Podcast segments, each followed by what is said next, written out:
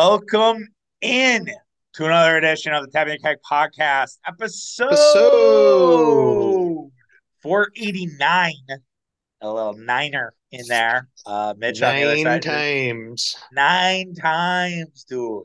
Uh, there's only like a smattering of people who are going to understand that. Little inside joke. I hope some people are, are part of one someday. Um, mine is actually from Ferris Bueller's Day Off. I'm not sure what you're talking about. Uh, I actually talked about something else. Um, it's, Oh. it was and it was actually six, not nine. Uh, but anyways, this podcast off to a hot start. Mitch on the other side, Charlie here with you. We are your snow coverage. We are going wall to wall, nonstop, Snow City. Just kidding. We're not going to talk about the snowstorm. Probably mention it a little bit.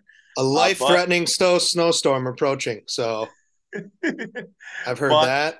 I've but- heard high impact. Yeah, Uh, it's uh deadly indeed. one of my uh Twitter buddies, Jimmy, uh, he has, or I think he goes by Jim, but his Twitter account is Jimmy, is the at signal, has been doing different bud faces on the weather reports. So every day he's had a different bud face for the weather reports. It's been pretty entertaining. That's pretty good. I have to, I might have to DM you that. Uh, but yeah. Uh, so we are gonna stay safe. You are driving driving up, uh, but we're here for you. We're gonna recap Bucks Cavs we just finished watching that. Uh, we're gonna talk importance rankings for both Christmas Day games. We're gonna start with the Bucks and Celtics since we're already talking about the Bucks, and then we'll get into Packers Dolphins, of course. And then lastly, we will talk about who mattered the most in the state of Wisconsin for 2022. Mitch Ross, MKE on Twitter and the Instagram, uh, Tapping the Keg on Twitter, The Keg Sports on uh, Instagram and TikTok. Dealing with some rowdy Providence fans on Twitter. Um, they weren't too pleased with my uh, my review, but also got a like from Jerel McNeal. So Jerel McNeal now officially friend of the program. All right, how about that? Yeah, I like it. Hey, look, man, we're just uh just making our way. Just trying here. Um, so Jerel, honestly, in that era, was probably my favorite of the three, like Dominique, Jerel, and Wes Matthews. Like Jerel, I loved watching Jerel play. Just absolute grinder. Was such a good player. Um, so fun to watch. So yeah, it was a cool one. All your all your hard work is, has paid off, Charlie. Just in for this, one in this moment. one fucking Twitter like, you bet. Uh, got it done. Uh, but how are you, man? What's going on? I, Uh, maybe- I'm I'm good. Made myself a, a gourmet meal of mac and cheese spirals uh, this evening, just to vomit it up nearly as fast as it went down. Um, oh, because of the bugs. Yeah, I mean, pretty rough first half. Yeah. know? Yeah, I Uh, mean, I before the fourth quarter happened, I was ready to kind of talk talk through like the road woes of this team, and that it just continues to rear its ugly head. I, like it can't. There's no real consistency on the road so far this year. Like you have the Dallas game, you have the New Orleans game, that which were good, good wins, good wins on the road against teams who play well at home, and then you have the Memphis thing, which was a complete clusterfuck from the jump. And then you had tonight that was headed that way too. And then Giannis just being the best player in the NBA, you know, kind of made sure that it stayed close and the Bucks were in striking distance with two minutes to go. Yeah, I mean, it, it kind of it was similar to the other Cleveland games, which I I'm trying to think. They were both in Milwaukee, the first two, right? Yeah. Correct. Correct. They Okay, were. so um, for what it's worth, I mean that's something, but uh, it was kind of shaping up like those other games where Cleveland comes out looking like they could beat anyone in the history of basketball for about the first 15 minutes or so, and the Bucks start to chip away in the second quarter, and then you know, then they blew the doors off in the second half. Now that didn't really happen tonight. Um, I'm not really a big moral victory guy, but this is a moral victory podcast. So, um, you know, I mean, I- guess good on them to to to have the you know intestinal fortitude to come back and make it a game, and they cut it to actually you know five, Five. once Yeah. or twice in that in that fourth quarter. Um, and yeah, I mean the, the way it came out in the second in the third quarter, you know, Yeah, that it was kind of it, it, it kind of felt like the Bucks were gonna gonna make a push and um, you know down down the stretch in the third quarter and I guess yeah, early in the third quarter it was Yeah. Donovan Mitchell got got going, and uh, I didn't realize he only had ten in the first half until they showed it towards the end of the game that he had 26 and, and counting in the second half. I think he ended with a couple more points in the second half, so I think he had just about 40. Um, Giannis did have over 40, but just didn't get anything from from anybody else. I mean, Right. Jrue Jrue was not very good offensively. No, he had the brutal miss too at the end with the. I know he had a good three to end the third quarter, but that he had that brutal miss at the dunker spot. Like Bud drew that up perfectly. Jrue Yeah. was in in the dunker spot, ready to go. You hit that shot, you're down three, and it's a brand new ball game. Like then you're then it's basically like, all right, just get a stop here. You have a chance to win the game. Joe Ingles, you know, wedgies a three. Yeah, that Um, was that was basically the end of it. I mean, that Right. would have been he had said it's a three point game, and you know, Another moment. was like what a, under a minute, 20 but still, Yeah, there was time. yeah about 27 seconds left, so you could have played played out the possession, tried to stop, you know, Mitchell or Garland. Hope Mitchell maybe goes ISO on Jrue or something like that, and shut that down and get one more shot to win. You know, and, And they basically, I mean, they let too much time run off before they fouled, and oh was, yeah, they tried. it was hard. it was probably over, but it's like they, I don't know what they were doing. They were, they were trying to trap and you know they were trying to get another steal in the backcourt, but it was it was too much. And it's like these guys are professionals, so you're not playing UNC Asheville here, right? Like it's not you know some mid major that you're playing out here. So I I kind of was puzzled by that myself. And yeah, it's it's a tough loss. Uh, it, you know, I talked about a little bit when I was previewed it on yesterday's pod that it's not the worst one to lose just based on like Cleveland. You have another one left with them. You already have two wins, so worst case scenario it's two two, and then it goes to another tiebreaker. Um, and you, you're going to get another opportunity. I do think that one next one matters a little more because if you do see these guys in the playoffs, kind of know need to know what it's like to beat them at their gym. I I don't know. I does, do you think that matters? Do you think I I look into that shit too much, or do you think it like matters to win certainly, at the home court of your opposition? yeah, it certainly doesn't hurt. I don't think. Um, might be more of a fan thing, but Probably. you know, I mean, they've they have beat them twice. I think they know that, you know, worst case scenario, they'll get the home games. But um, yeah, I mean, that's that's that could be something. It, it's nice to obviously beat everybody. You know, I mean, I, I. I do think the Bucks are kind of probably past that though. Um, Yeah.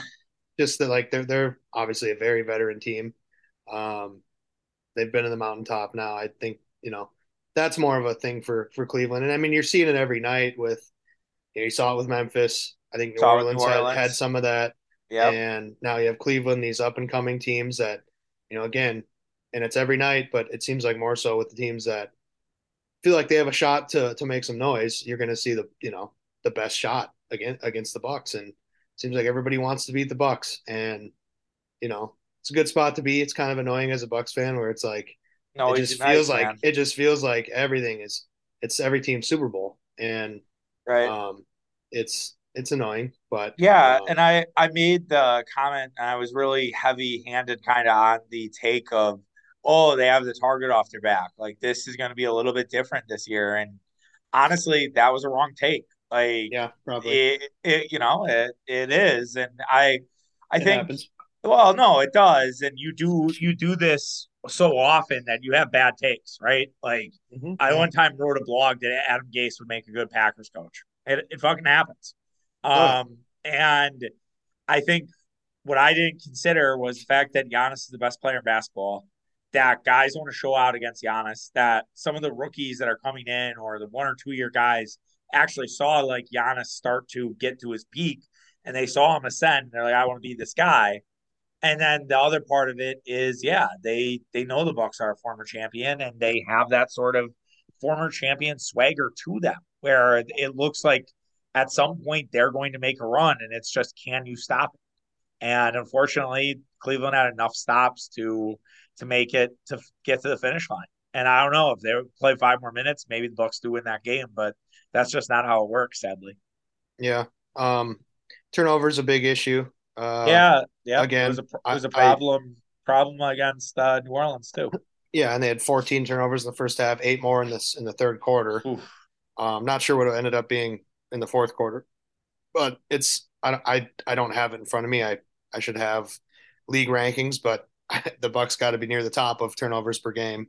I, I feel like it's it's become become an issue, and yeah, just I mean, I can I can think of a half a dozen things in the first half that were just stupid. I mean, um, Brook Lopez inbounding or grabbing a rebound, falling out of the basket.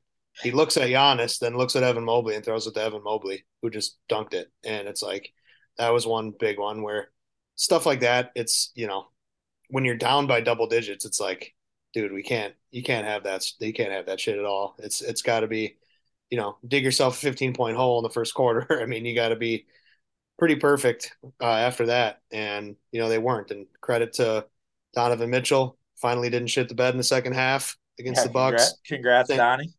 Same thing with, with Garland. You know, he had a couple down the stretch there too. And, you know, Jarrett Allen, I think was probably their third best player in the night. And, um, I think Giannis finally got to him in the fourth quarter a little bit after, you know, uh, a valiant effort, but um, yeah, you know, you, it, it, like that. That's pretty much the story of the game, though. Is just like how Giannis kind of single handedly kept this team in the game. Right, and like I do want to talk about the supporting cast and a little bit of Middleton here before we head into importance rankings. But real quick on Giannis, if you're Cleveland and you are like, all right, we have Evan Mobley, we have Jarrett Allen, we have other big dudes. Essentially, our whole philosophy was to slow down Giannis, and they can't do it.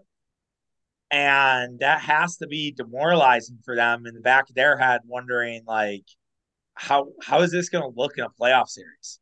And I I can't help a Cleveland fan think that when it's like, are we are we really going to be able to do this with Giannis for seven you know seven games or four games or things like that? So that that is one thing. The other part, the supporting cast. I mean, MarJon did his job. I don't really. I know he's a rookie, but I, I kind of don't get why MarJon wasn't out there in the closing minutes. He just yeah. had had a lot of big moments in this game. Felt like that was the right horse to ride, and you just see the effect of not having Khris Middleton out there. This would have been a game. We've had a couple of these this season in the losses where you're like, Middleton was there, Bucks probably win that game, or it's at least a lot closer, or it's not kind of in this result where you just get shit pumped for what did you say, three and a half, two and a half quarters, and then you you figure it out. Yeah. Well, my thing, my thing with Middleton right now is I don't think he's anywhere near healthy. Uh, I think there's stuff. I don't want to say something going on, but I mean, he missed first while of the season, comes back, has a couple like little dinky injuries. I, I mean, I don't know. Um, and like the games he has played, it it hasn't been pretty in my opinion. Um, so I, you know, yes, he would have helped, of course, but um, yeah, I mean, another shot, another shot maker would have been nice. Um, and you know, your thought on MarJon, I it did seem like good things happened when he was out there tonight. Mm-hmm. Um, whatever that might have been, whether it was you know getting some stops, hit a hit a couple of corner threes, three for five from beyond the arc. Yeah, for Beauchamp. Um, the shot's been better than than I thought. I mean, um, you know, he's they're not really guarding him. I'll say that. Um, yep. So that might be an adjustment for down the road, but um, positive sign there for sure. Um, yeah. And so I, I don't know. I don't know when that's going to happen. That he gets trusted with with crunch time minutes it probably isn't going to happen this year. I mean, it's not going to be hopefully necessary um, unless um, but... unless his unless the video guys are telling Bud and his assistant coaches are really telling him like, hey, look, our lineups, like our offensive rating, defensive ratings are so much better with MarJon. You need to throw about here in some of these crunch time situations just to see what we have, just as kind of a tester. Um, I know Bud well, doesn't do that, Steve Kerr, I think, does a really good job of that, where it's like Steve Kerr's like, fuck it. Let's just see how this guy handles this. Um, I think Pop kind of does that too, but Bud is not one to kind of deviate from a plan. True, but the Warriors are kind of doing it out of necessity. Well, right, right now. now. they are. Right now they are. Yes, yes. Right now they are. I'm just but, more saying, you know, in general. Yeah, I mean that was, I mean that was their thing last year. You know, everybody, everybody was like, "Oh my God, the Warriors have have a varsity and a JV team. Like yeah. this is unbelievable. And now yeah. they all suck again. What, I mean, what, what do you what, like? And now they're all they're off that now. So, Well, right. It's kind of weird that the Warriors seem like they're they're like one and done with championships, and they can't just build any sort of consistency. I mean, they got wiped tonight. They didn't play anybody, but I mean, Brooklyn just absolutely dominated them, and they got dominated also by New York. It's like, wow. Uh, I don't know if they just need they just want to go home for the holidays, but gotta think ABC is not very pleased to have that at Christmas Day.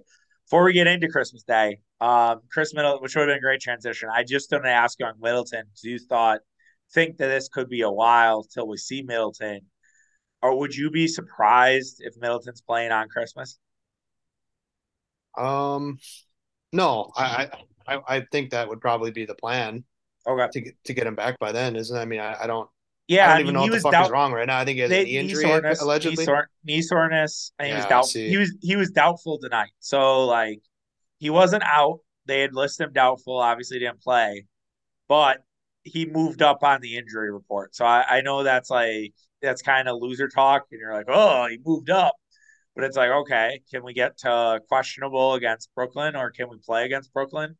Like I I would uh, like to kind of see what the rotations look like with Ingles and Middleton. And oh, by the way, I know Boston is focused. And we're going to get to that right in a second here, but Nets are playing really good. Yeah, Um, and like all of a sudden, like these Nets games kind of matter. Like it's good that the Bucks got a game against Brooklyn uh, early on the season before when shit was hitting the fan. But man, this is not that's not a going to be easy. They've they've really figured their shit out, and uh, credit to them. I mean, I have to. I'm not a huge fan of of their bullshit, but they are they're figuring it out, and they're they're looking more scary by the day. yeah, that's gotten real quiet lately. Brooklyn, they're just kind of winning and Yeah, um, keeping. they You know, Kyrie hasn't done it, done or said anything stupid in a while. No, and to inter- just to inter- interject, they have now with the win tonight against Golden State, which is by 30, they have won uh 11 of their last 12 games. Only loss came to Boston um early December. Yeah, I mean, and the way they've the way they look to start the year, I mean, that's that's quite a quite a turnaround. And Right, you know, Steve Nash got fired, and they've basically been a competent team since then. And I mean, just looking at the box score, Ben Simmons only played 19 minutes, so I don't know if that's been right, an adjustment of sorts or if that's just a matter of um, the blowout. Maybe didn't right. play in the second half. I But I yeah, no, will you're, you're right. Uh, the the gauntlet continues. Right. And I, I will say to kind of be a hater in the house, their schedule has been about Yeah, as cupcake as you can get. Like the old school Syracuse, like where they wouldn't leave New York. They don't do it anymore, but like old school Syracuse lineups, Shay kind of know what I'm talking about here. Like they would just have these cupcake schedules and they get their ass kicked in the Big East for a week or two because it's like you haven't played real competition. St. John's, I think, did that tonight and they got beat by Villanova. So it's like that's kind of what we have with the Nets here. And now after the game tonight against Golden State, you have Milwaukee, then you go to Cleveland, Atlanta. Like that's Atlanta is a mess, but you have they have some really their January is not as peachy keen as their December. Let's put that way. yeah. They, it, it'll. I mean, Brooklyn will be, I think, a solidly play playoff team. Oh yeah, I, I think that's that's pretty no pretty clear. But I mean, I mean, but a month ago we weren't saying that. So, Right? um, yeah, No, we'll, we'll we'll see what happens with with no, and and a month ago we were still thinking the Raptors were a legitimate team. Now they beat the Red Hot Knicks tonight, um, but at the same time, it's like yeah, now the East is starting to starting to come together uh, with Boston and, and Milwaukee at the top. Cleveland's right behind, and so is Brooklyn and Philly. And Philly's won now six straight games, and they're red hot. So yeah, it's a Yeah. lot. And Well, yeah. I mean, as as as as Boston has kind of come back down to earth with their shooting, and they've lost three straight now. Um, yeah, these other teams are kind of bunching it back up again. Right. And and also don't sleep on my Orlando Magic, who are trying to pull out a game against our, uh, Houston tonight. Uh, don't Magic. I would not be surprised if Magic found themselves in in like the playing game. I like the Magic. I like that they didn't take any shit from Boston. Um, I just might have to adopt the Magic as my southeastern brother. And Well, good luck with that. But um, thank you. I mean, you know, yeah, they're they're a nice young team. They are, and Um, they're also another team that had has had a ton of injuries, and yeah. um, just like the Bucks. And you know, now they're starting to get a little healthy, and Banchero looks good, and Franz Wagner looks good, and I mean, Yeah. if they could just if they could just get, as Rosillo pointed out in his uh in his podcast, if they could just get like a halfway decent point guard, I mean, they Yeah, might have good. something. Good to go. All right, let's uh let's move to Christmas. So we have Bucks Celtics. I think we're all looking forward to it. I think this is one of the more anticipated Bucks regular season games in some time. Um, I think some of the Philly matchups have been there. Some of the the Brooklyn matchups last year were kind of like this too, but this is almost at another level. Um, maybe the Miami matchups too. You could throw that in there. And you know the things that matter, the most important players from and things, coaches, uh, different sort of environment stuff. So why don't you kick us off with uh, your most important thing from Buck for Buck Celtics? I, I guess first for me, most importantly, is like don't. It's going to be an unbelievable crowd there. Yeah, I think Boston has probably the best best building in the Eastern Conference. Um, and I don't know. I think they're going to be juiced up. And again, maybe this is a fan thing, probably is, but like just just don't, you know, weather the storms. Just yep, weather like weather the early early pushes, and you know, don't sleepwalk. I guess in the, yeah. Don't quarter, come like out flat. have I don't like you have in some of these road games. Right? Yeah. No. A- And absolutely. so that's like that's that's a general thing, but I think that's you know just kind of a reminder. Like I don't know, you're not going to be able to to fuck around. No. Yeah. If you fuck around, you're gonna find out. I mean, as the meme would say, right? Like you're gonna find out, and all of a sudden you lose by thirty, and everyone's talking about how do the Celtics own the Bucks? Are the Celtics in the Bucks head? Like all those hot takes will come out piping hot the the following day. Yeah, for for me, I think it's really going to matter what what bench shows up for the Bucks or which bench shows up for either team. I think both teams have very deep benches. Uh, for the Bucks, it's Portis, it's Connaughton, it's Beauchamp, it's Joe Ingles, uh, Jevon Carter, right? Uh, for the Celtics, it's Brogdon, Robert Williams has been coming off the bench here and there. Uh, it's Sam Hauser, it's Grant Williams. So which bench, you know, is kind of going to be able to, you know, take it to another level. Now, usually at home, that's more playoffs, but at home you see the bench for the home team stand up a little bit more. But it's not to say that you can't have a big game from Bobby, can't have a big game from one of these other guys. Um, I I just think the Bucks are going to need more than just hey, it's Giannis Antetokounmpo night at the at the Garden. Um, there's going to just need to be a little bit more than just kind of what we saw against Cleveland. yeah, and for sure. I mean, and you you didn't didn't see much against Cleveland, so No, um, yeah. I mean, certainly the opposite of basically what happened, at least in the the opposite of the first half in Cleveland, um, where it's just it, it's you gotta you gotta get something. And I would even probably take it one further and say, you know, even the other starters. I mean, yeah, you know, after after Brook had a huge game in New Orleans, you know, wasn't wasn't a total factor tonight or on Wednesday night against Cleveland. Um, and just just the supporting cast in general for the Bucks. Who who shows up? I mean, on either side too. I mean, because I think for Boston, like Derrick White hasn't been great the last couple weeks or whatever, the last few games um, for them, and you know they're getting healthier too, I suppose. But oh yeah, which good one. I mean, which which supporting cast, which bench is going to show up is is always critical.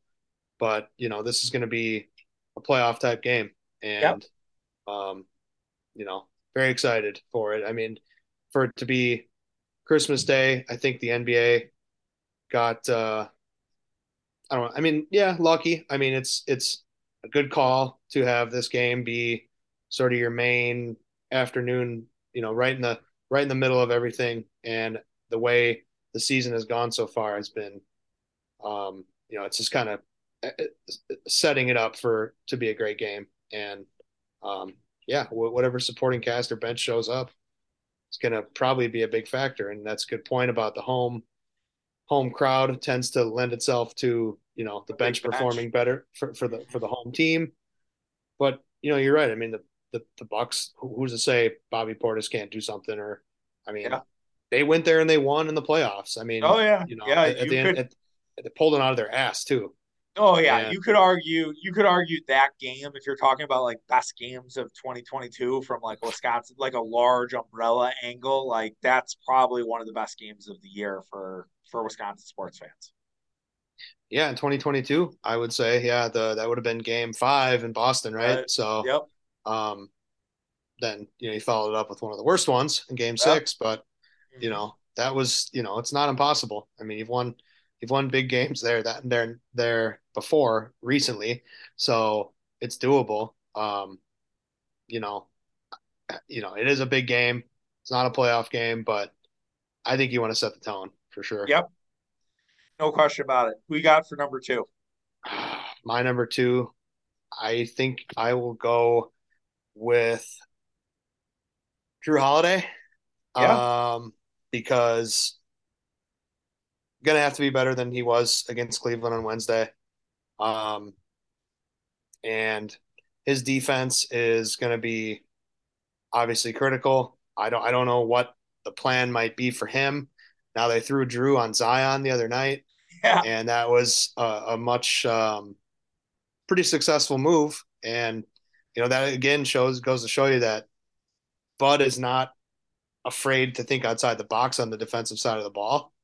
Right. And I don't know, maybe you see Jrue Holiday on Jayson Tatum. Yeah. Um, I don't know what that would leave the rest of the. I, I mean, I guess if that was the case, let's just entertain that. That they go with Jrue on Tatum. You probably have Brook on Horford, Right. and then Giannis Gian- just just on nobody essentially, or you know, the, the- yeah, the you weakest offensive player. Right. You don't want Giannis on Jaylen Brown. Um, I mean, then Jaylen Brown's probably taken by whoever's playing that other guard position or other like guard forward position. So whether it's Grayson, whether it's Middleton, Middleton, assuming he plays. yeah, Middleton, yeah, Middleton would be that, and then Then you probably yeah, have Giannis on Marcus Smart. Yeah, probably. Yeah, it's it's an interesting thing, and you almost wonder if the Zion move was sort of a heat check, if you will. Hey, how do you do against a guy who's much bigger than you? How can you do? How can you deal with this? Are you ready for this? And almost as a tester for Jayson Tatum, right? Or maybe we see a little bit of Jrue Holiday on Durant. Now, I think Durant's in another stratosphere just because he's so fucking tall. But Yeah. it's like it's like, are you going to are you going to do this a little bit more often? Like, is this a sign of things to come? Is this something that maybe Bud keeps holstered? Maybe it's not something we see Yeah, against on Christmas, but it's something we see in the playoffs when Boston and Milwaukee meet each other, which feels likely. Um, a lot can happen, right? But maybe it's not something they go out right away. Yeah, I agree. I, I think Holiday needs to establish himself here, and Well, and I mean- like he was three for 12 tonight and, you know, only nine points, which is pretty unacceptable for, you know, your second best player. And when he played 37 minutes, I mean, it's, Yeah. You know, Did- it's just, did- it's got to be better. did nearly have himself a Ben Simmons tonight. He had nine points, nine assists, eight rebounds. Um, so nearly a, a a 10 10 10. A good Ben Simmons triple double or Westbrook, however you however you want to put it. Or Yeah. Draymond Green.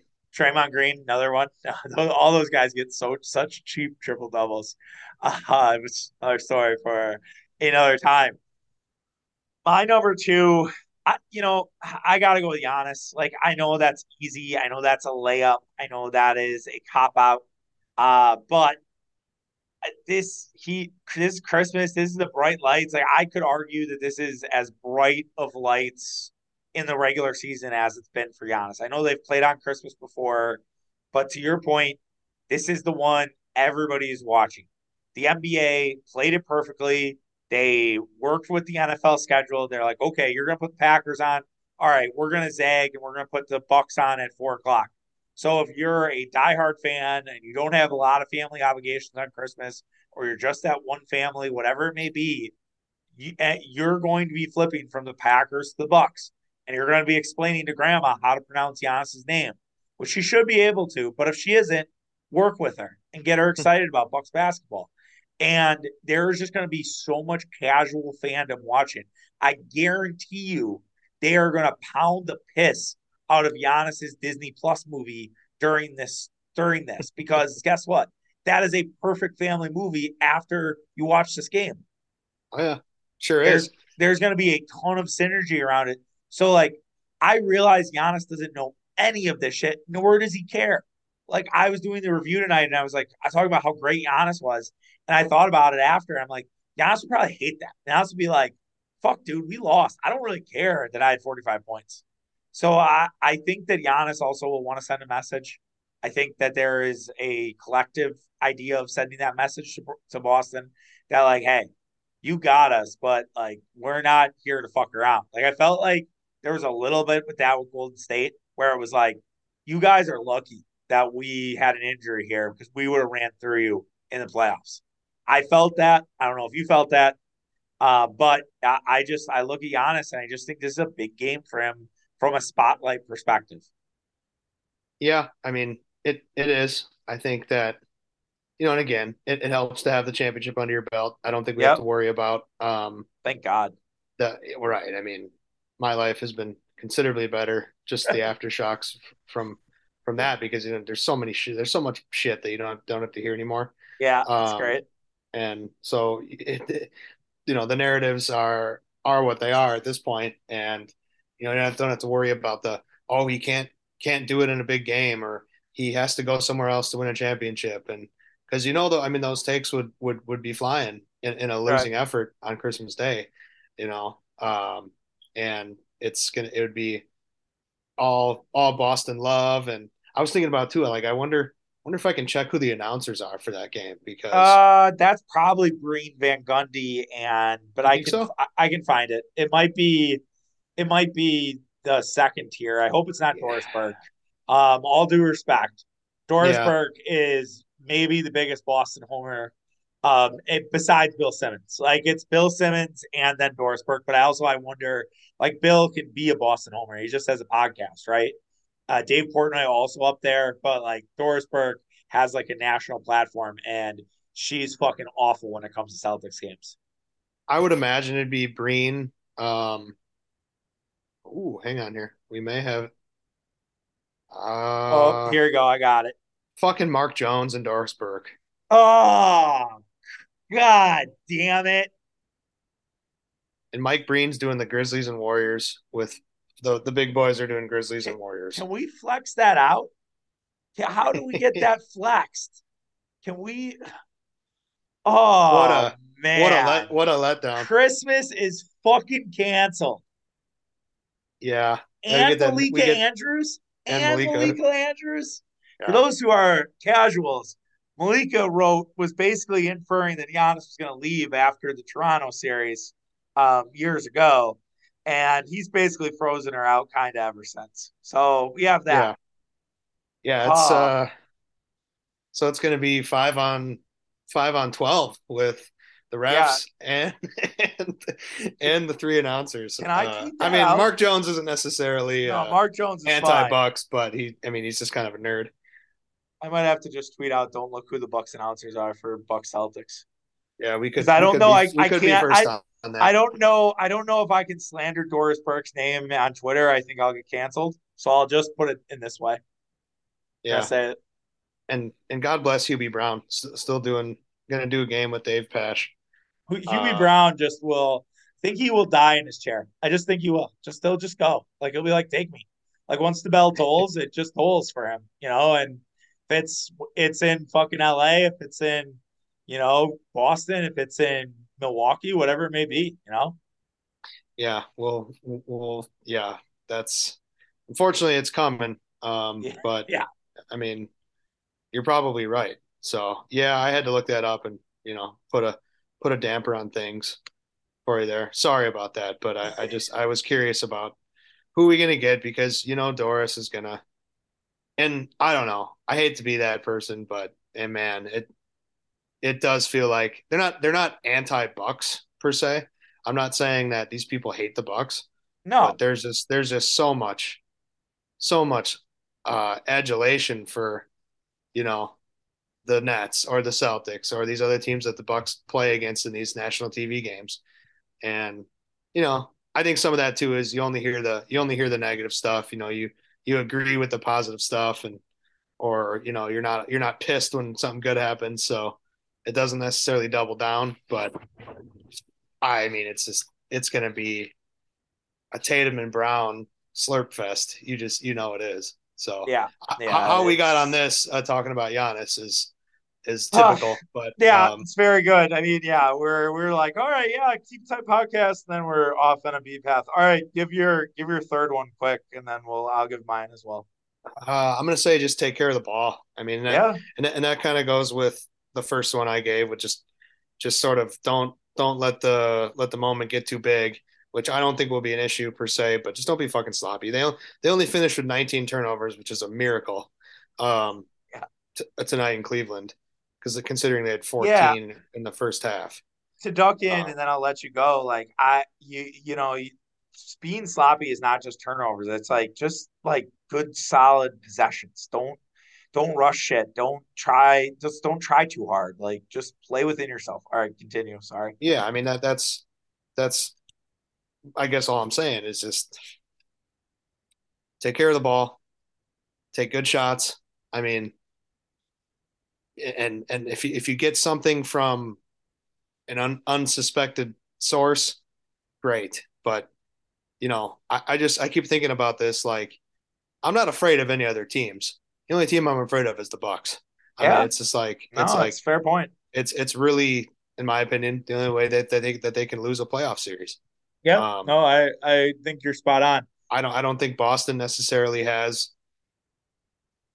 They have a nice team. I mean, they are a better team than they were last year. I'll say that mm-hmm. with Malcolm and stuff like right. that. But like, I still think top to bottom, we have the depth to to be right there. I mean, the Bucks just have so many guys that hundred percent you can like throw out there and they're not going to kill you. Um, now that doesn't mean that I'm not going to be upset if George Hill plays and gets picked on on defense. Of course I will be. But yeah, I mean it's you know, they have, they haven't there there's 12 guys and I have Joe Ingles back in the mix who, you know, let's not kill Joe Ingles yet. He's the second fucking game back totally from from an ACL. The shot's not perfect yet. He made he did make one in Cleveland.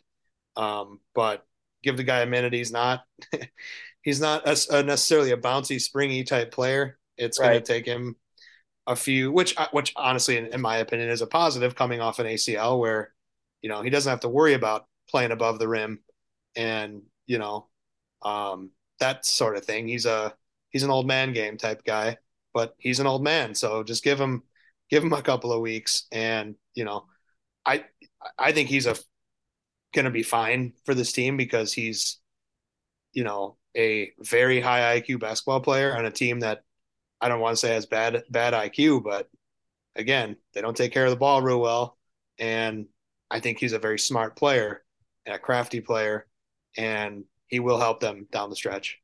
Oh yeah, no question about it. And your Ingles thing goes into my last one, which is just rotations. We don't know, like Bud, we give Bud a lot of shit. And I think in that same vein, like we need to take it kind of easy on Bud for a few weeks until he kind of sets his rotation. The guy just kind of doesn't know who plays with what, what looks good. Like it's going to take some time for them to really figure that all out. And you hate that he hasn't figured that out before Boston. But this is what you get when guys are coming back from injury, like Ingles, like Khris mm-hmm. Middleton. Pat's kind of found his spot again. I know some people, you know, the knives are always out on Pat.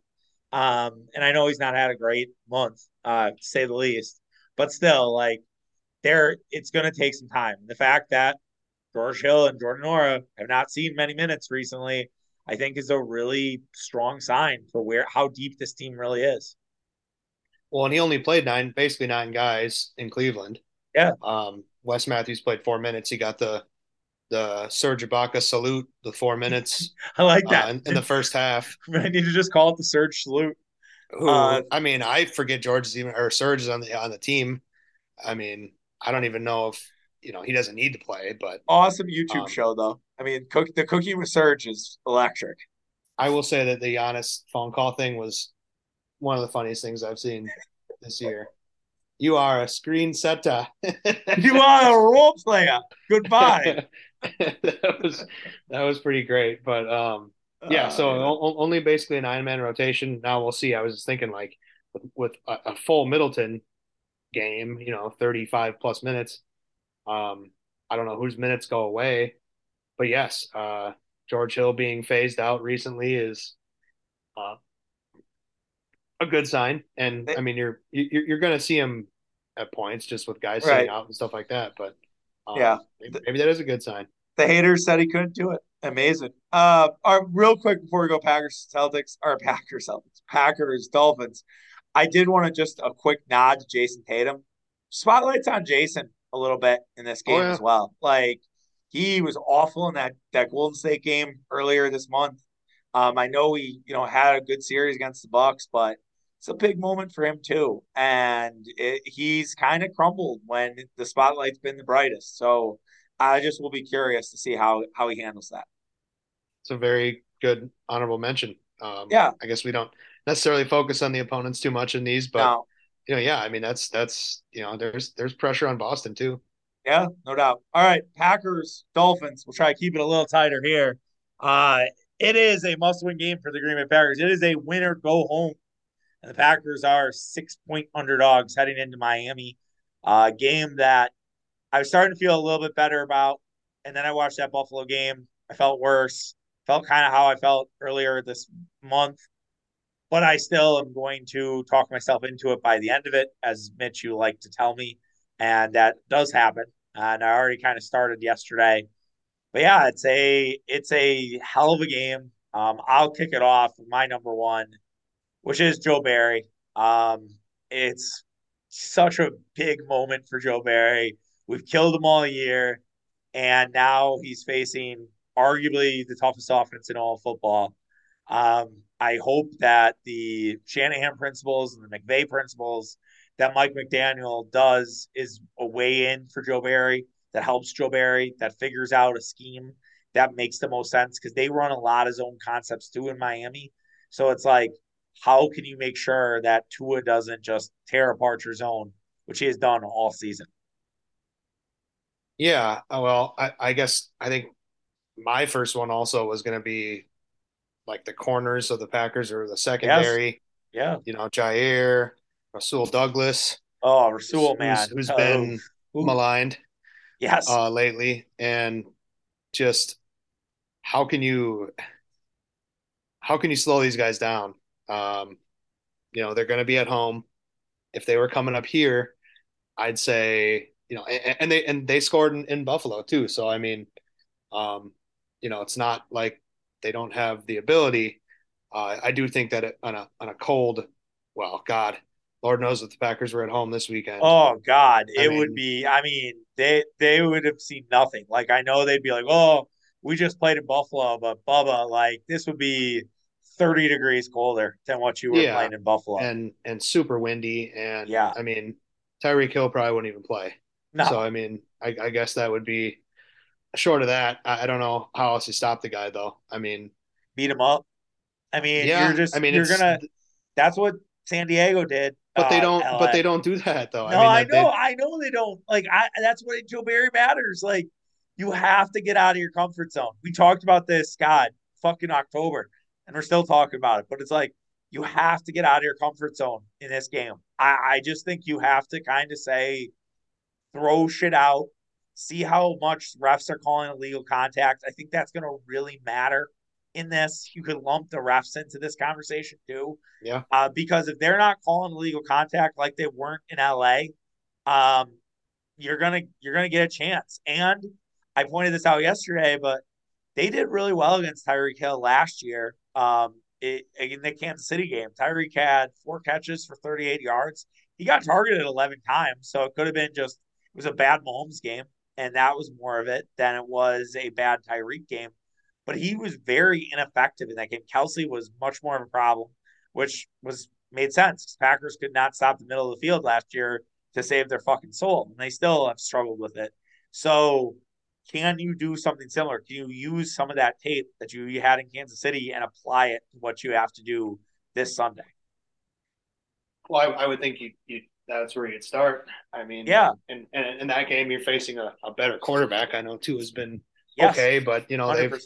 I feel like their offense too. You know, while it was all right in Buffalo, surprisingly, um, kind of came back down to earth the last couple of weeks before that. But um, yeah, I mean, still those weapons are impressive and you know, I mean, I'm trying to think the last time. I mean, probably the Philly game would have been the last time you saw those types of those Right. types of uh, receivers, and I don't know. Uh, And Philly fortunately, even do something. Philly. Right, I was gonna say, I mean, beast, Philly. I was just gonna say, fortunately, you, you don't have quite as mobile of a quarterback No. um, in, in this one, and that's gonna help.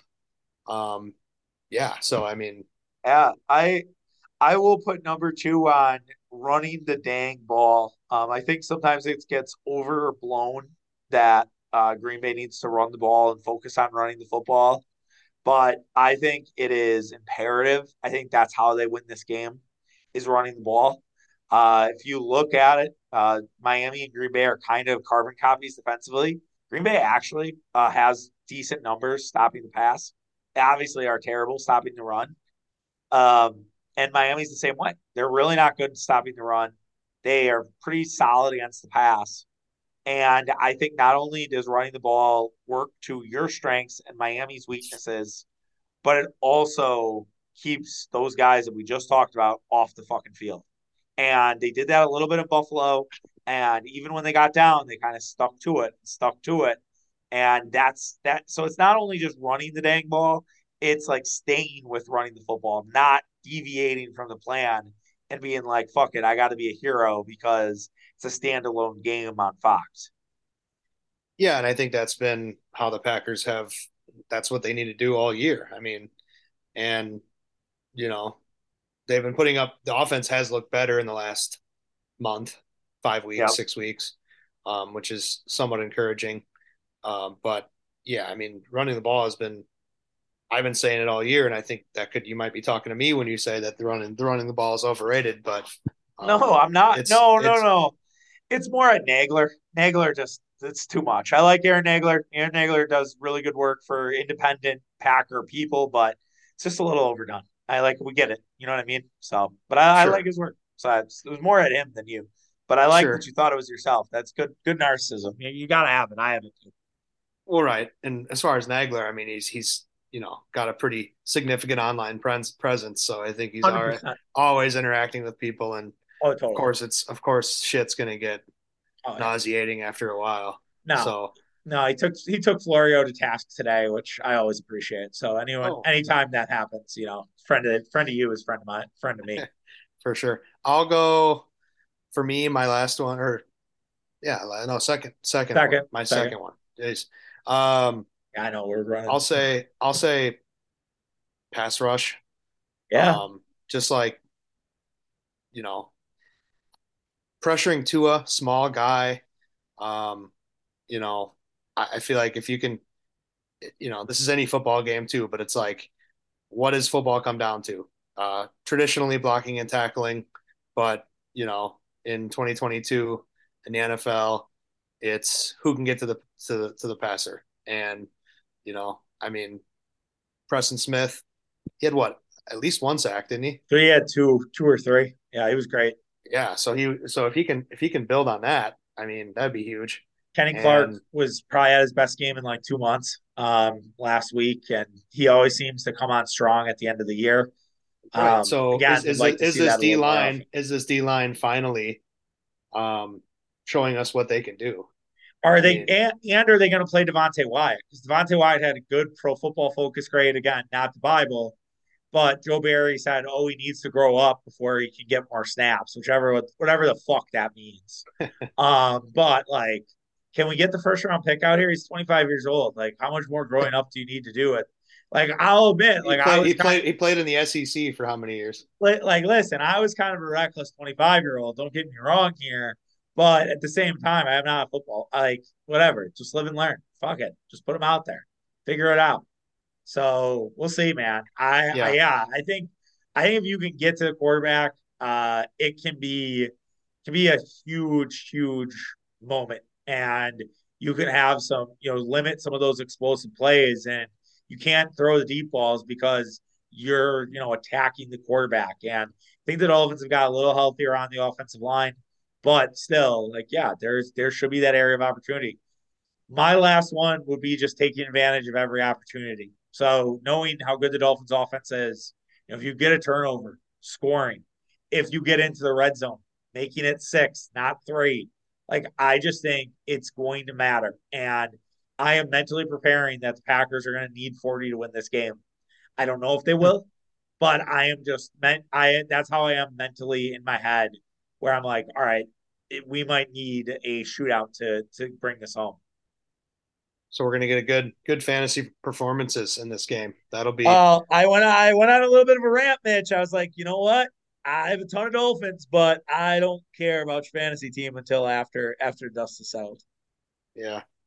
Well, I mean, yeah, you know, it's it's it, you can't leave any meat on the bone. I mean, again, no. you know, as as as we've talked about, it's must win game, and Miami looks fairly. I mean, they're eight and six. I mean, they're not.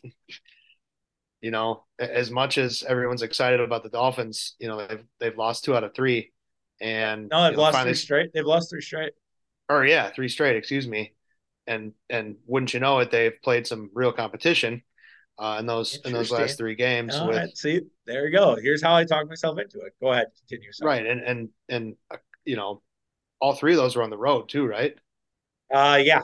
Wasn't it two LA games or something? Uh, and, LA, uh, San Francisco, LA, and then oh yeah, which you know, obviously San Francisco is the hottest team in football, and oh, yeah. um, you know, except for the Bills probably, um, or you know, one of those two teams, and um, you know, yeah, they they've played some real competition, and things haven't necessarily gone as well, and um, you know, yeah, so just can't can't leave any meat on the bone. No, nope. do what you do what you got to do to uh to scratch across points, and um, I guess for me, you know, maybe maybe it's just like field position and yeah, um, you know, turnover battle um, that type of stuff. Tua does not really turn the ball over at all. No, they um, protect him. They do a really good job of protecting him from making kind of dodo plays. Um, right. The, you know, McDaniel has done a really good job of, you know, making sure Tua finds the open guy or that the open guy is always there. And so it's it's a very conservative offense. I mean, the only the only one where you kind of didn't see that was Pittsburgh, even though it doesn't show up in the box score. He had had like three or four dropped interceptions. So it's like, yeah. and think, yeah.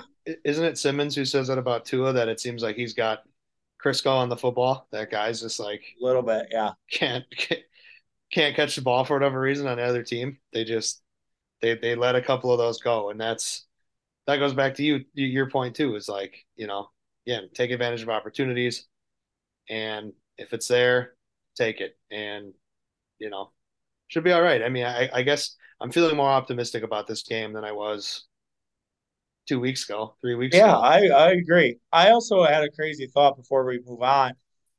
What about Keisean Nixon starting? Like, I know he's the talked town, he's bell of the ball, yeah. he's been awesome as a returner, but wouldn't it just make sense? Like, doesn't that make sense? Like, am I dumb? Like, putting him as your other outside corner with Jaire. I know he plays a slot corner, but putting him with Waddle, he's fast enough to keep up with Waddle. He's fast enough to keep up with Tyreek Hill. Um, and then just moving Rasul inside, just having Rasul sort of be a oversized like slot corner and having him just cover the middle of the field. Well, and wasn't that the plan for Rasul to begin with? Yeah, yeah. I mean, you had Eric Stokes, right? Right. So maybe that's they have something there where that's his best spot. Um, I sw- I swear to fucking Lombardi, if this works, I am just gonna like and like say they just hold the Dolphins like 17 points and win by like two scores. I'm gonna be so mad at this team. Like I'm already like inherently mad at this team because there's so much like what if bullshit from this team, yeah. and I just it it's starting to kind of drive me absurd. Like I I said embrace the hunt lifestyle, and I, I stand by that. And I think it's loser talk. People are like, "Oh, I wanted to tank out," but there is a part of me now that's like, "God bless it." If we just had done a few different things throughout the year, this is a playoff team. And I, I know it is. And I just hope they're going to get that opportunity. Yeah. And it's, it's a cliche, but I mean, game of inches, right? And totally. Bounce here, bounce there, decision here, decision there, you know, adjustment here, adjustment there. Yeah. Well, and, I, I, mean, I did, you know, I did maybe that maybe they're eight and six. Totally. And I, I did the pod on Monday about how like you guys go back to listen if you haven't listened yet about how like the Lions Packers week nine like changed the entire NFC playoff race.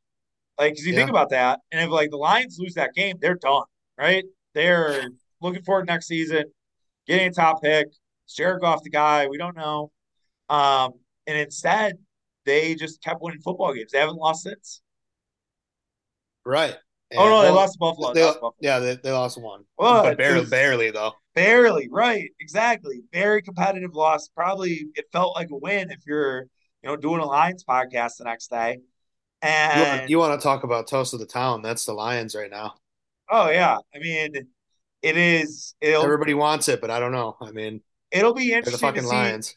Carolina's been about as unpredictable as you could get from a team, but oh, yeah. I do think they're physical and playing the Jets in Carolina back to back weeks it does not sound like a fun road trip from like a physicality standpoint.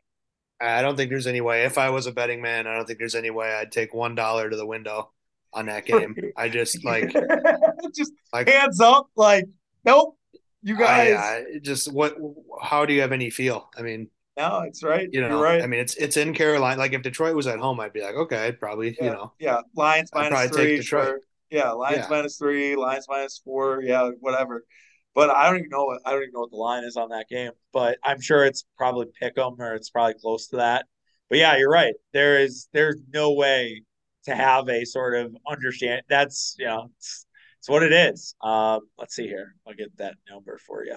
And you'd think by week 16 I mean, I think things are starting to settle a little bit, yeah. and you you're getting a feel. But like, you're right, Carolina. That whole, I mean, the NFC South is fucked. Yeah. so is the AFC South because now, now I think Jacksonville's going to win that division. Yeah, Malik Willis. That's crazy. The Ryan Tannehill news today coming out, like that's wild, and they get to play the last game of the year. But it always seems if it's same old Jaguars, you're playing the Jets, you're playing Zach Wilson, you're on the road. Uh, it if it's same old Jags, you lose this game. But I I like Doug Pederson a lot. I like Trevor Lawrence. Um, I I do I do like the Jags t- tonight. So we'll see. But yeah, it should yeah. be a really good week. I'm in a little bit of a tight spot though. I think I might have mentioned this on pod if I didn't. Uh, I'm doing church at 3:30 um, on Christmas Eve, and yeah, it's not great for the witching hour. I'll tell you that. You and I have a big fantasy matchup, and it's not ideal not exactly uh, just gonna have to have to figure it out, make plays. Yeah, and shouts out to my fellow Jalen Hurts fantasy owners that you know, there's probably some people doing a championship this weekend that have just lost their 40 point a game quarterback. Yeah, yeah, you know, uh, you still got a good team. Uh, credit to you, and huh. we'll, we'll see why. We'll see what happens. We'll see what happens. Good team. Nick Chubb hasn't done shit in like six weeks my my boys have been struggling. My boys have not been playing well, so we'll uh, we'll see. It should be fun. So I read the little I read the little fantasy advice box on Yahoo about Nick Chubb, and it and it definitely tracked because it was like hasn't rushed for over 100 yards since week 10. I don't think nice. he has a touchdown in like three or four weeks. Yeah, and fa- facing the Saints isn't exactly uh, a walk in the park either from a defense perspective. In Cleveland, where the weather's going to be horrible the over under for that game is 32 and a half. Yeah. That's like thir- fucking, I heard 31 and a half the other day. And that's, that's like Na- Army Navy shit. Yeah. Uh, that's that's wild. Wisconsin, Iowa shit. Yeah, exactly. All right. Let's wrap up today's show with talking about who mattered the most here in Wisconsin. Try to go quick here. Um, it, it, basically, this topic, end of the year stuff is always prevalent. We all love it, you know what's the best song, your Spotify wrapped, if you will, um, and everything else. And so I was trying to think about it. I originally started with like who won Wisconsin, but I, I really it's more about just what mattered. And I, I feel like there's a lot of nominees that we could go for. If we're talking about the Packers, it's Aaron Rodgers, it's Joe Barry, it's I think you could put Jordan Love in that conversation. Um, that just the things that he has shown in small glimpses. Christian Watson's another one that it's looks it's the look into the future. Um, and then if we go to move to the Bucks, it's Khris Middleton. If Khris Middleton doesn't get hurt, uh, he could potentially. It's the 2022 finals, and the Bucks are back-to-back champions, and we're talking about potential three-peat uh, when we're talking about the Bucks. And the target is somehow fucking bigger on that team. Giannis is always going to be there. Um, you know, it's an MVP season, night in, night out for for the Greek Freak. And then for the Brewers, it's Josh Hader, and Josh Hader basically that trade turned a somewhat of a fan base against its organization. I wouldn't say it's every fan, but I think it's left a sour taste in a lot of people's mouth. And a lot of people wonder what if. I will tell you right now, if Josh Hader was on that roster, the Brewers weren't going that far, but you can tell yourself differently. Uh, but still, like it's it was a monumental moment in Brewer baseball in the last five years. And then from a a college perspective, it's the overachieving of Shaka and it's Paul Chryst's dismissal, which was shocking when it happened and it led to Luke Fickell. So I gave you a ton there, Mitch. Um, anything I missed, anything where you're like, yeah, that's the thing that kind of mattered the most here in the state of Wisconsin for 2022? I guess a couple of standouts for just like, I guess that's more or less like biggest storylines, right? Yeah. Of like yeah, 2022. Sure. And right I would say it's probably Khris Middleton and the what if there. You know, as you laid out, Middleton doesn't get hurt, and he he goes on to kill Boston as he always does, and then we go to the finals, and Giannis probably has 50 points a game against Golden State, and yeah, legacy, and, yeah, everyone's and, talking. So yeah, and huge what if there, and then probably the the Josh Hader and um was just I think huge for um, obviously probably the biggest one of the biggest if not the biggest sports story in Wisconsin in 2022 yep. just the the sudden like it was a change shock. of yeah I like the sudden nature of it but also like the sudden like change of direction and you know or like pivot that it was kind of just gutted everybody. And, you know, again, we've discussed it as ad nauseum. And, you know, for me, it was never, are they going anywhere this year?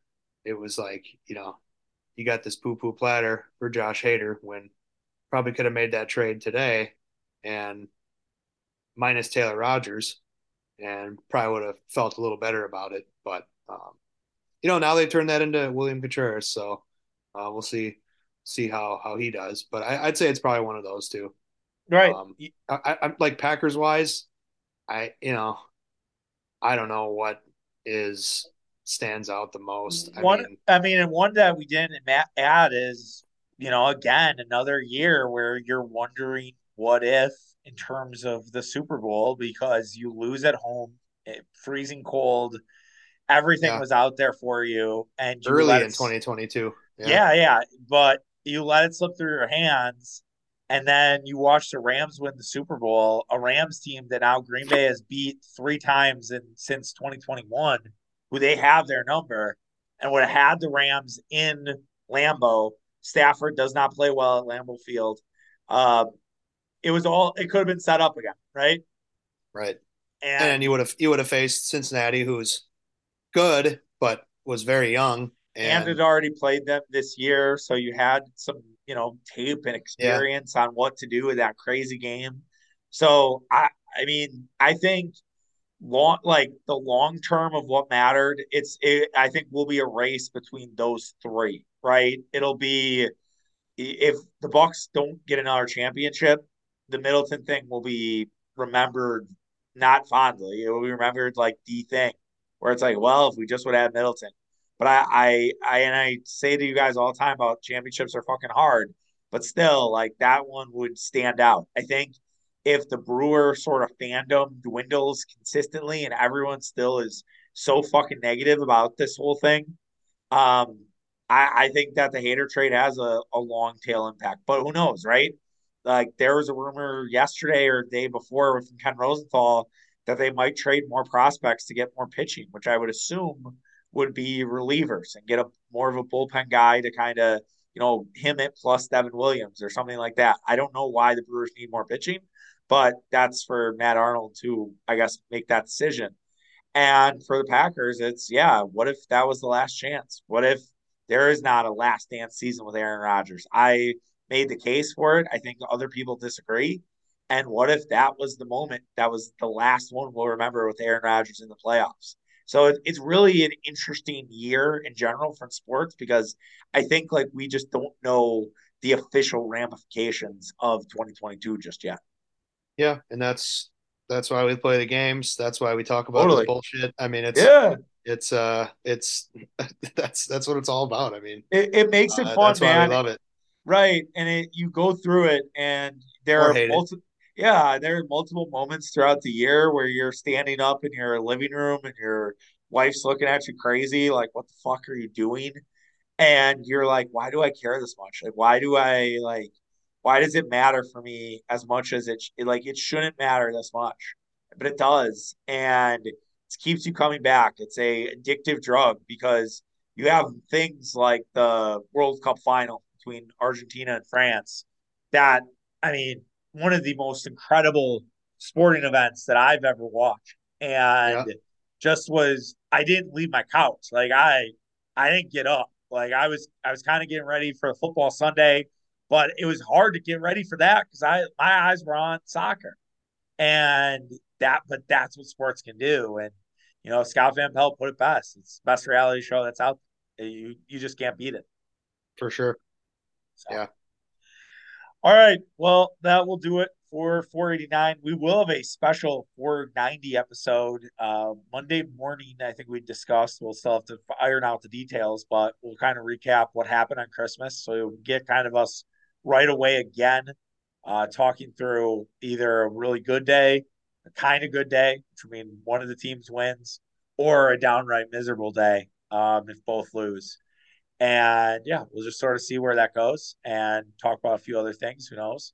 Um, and yeah, it should be should be a fun show and looking forward to it. Uh, doing a a Monday morninger since we're all off work and we don't want to tape Christmas night. Uh, that's for if we were getting paid, we'd be we'd be here Christmas night, but we're not getting paid, so we're gonna enjoy that day with our family, and uh, we'll be back on uh, Monday. I will probably do a Friday pod, so I don't know yet, but I I haven't really committed to the four day a week lifestyle just yet, so we'll ride it out for you guys next week. But next week will probably look a little different. So that that's here nor there. Figure it all out. Mitch, anything more for the people? Just have a safe and happy holiday uh, if you're yeah. traveling. Um, totally. Be, be smart about it and you know, uh, it's hard to know what this storm is going to bring, but uh, other than I know it's going to be cold and windy and that's going to suck. Yeah, and as I as I told a buddy, I'm not worried about you. I'm worried about everybody else. So it's you know it's the other drivers sometimes that really fuck things up. So yeah, be careful. Take your time. Um, if you're listening to this, sorry, sorry, couldn't be longer for your uh, road trip. You have other ones though. You could just hopefully you just loaded yourself up on daily taps, tapping kegs for your if you have a long car ride this week. All right, guys, take care of yourself, and we'll uh, see you next week. É isso. É isso.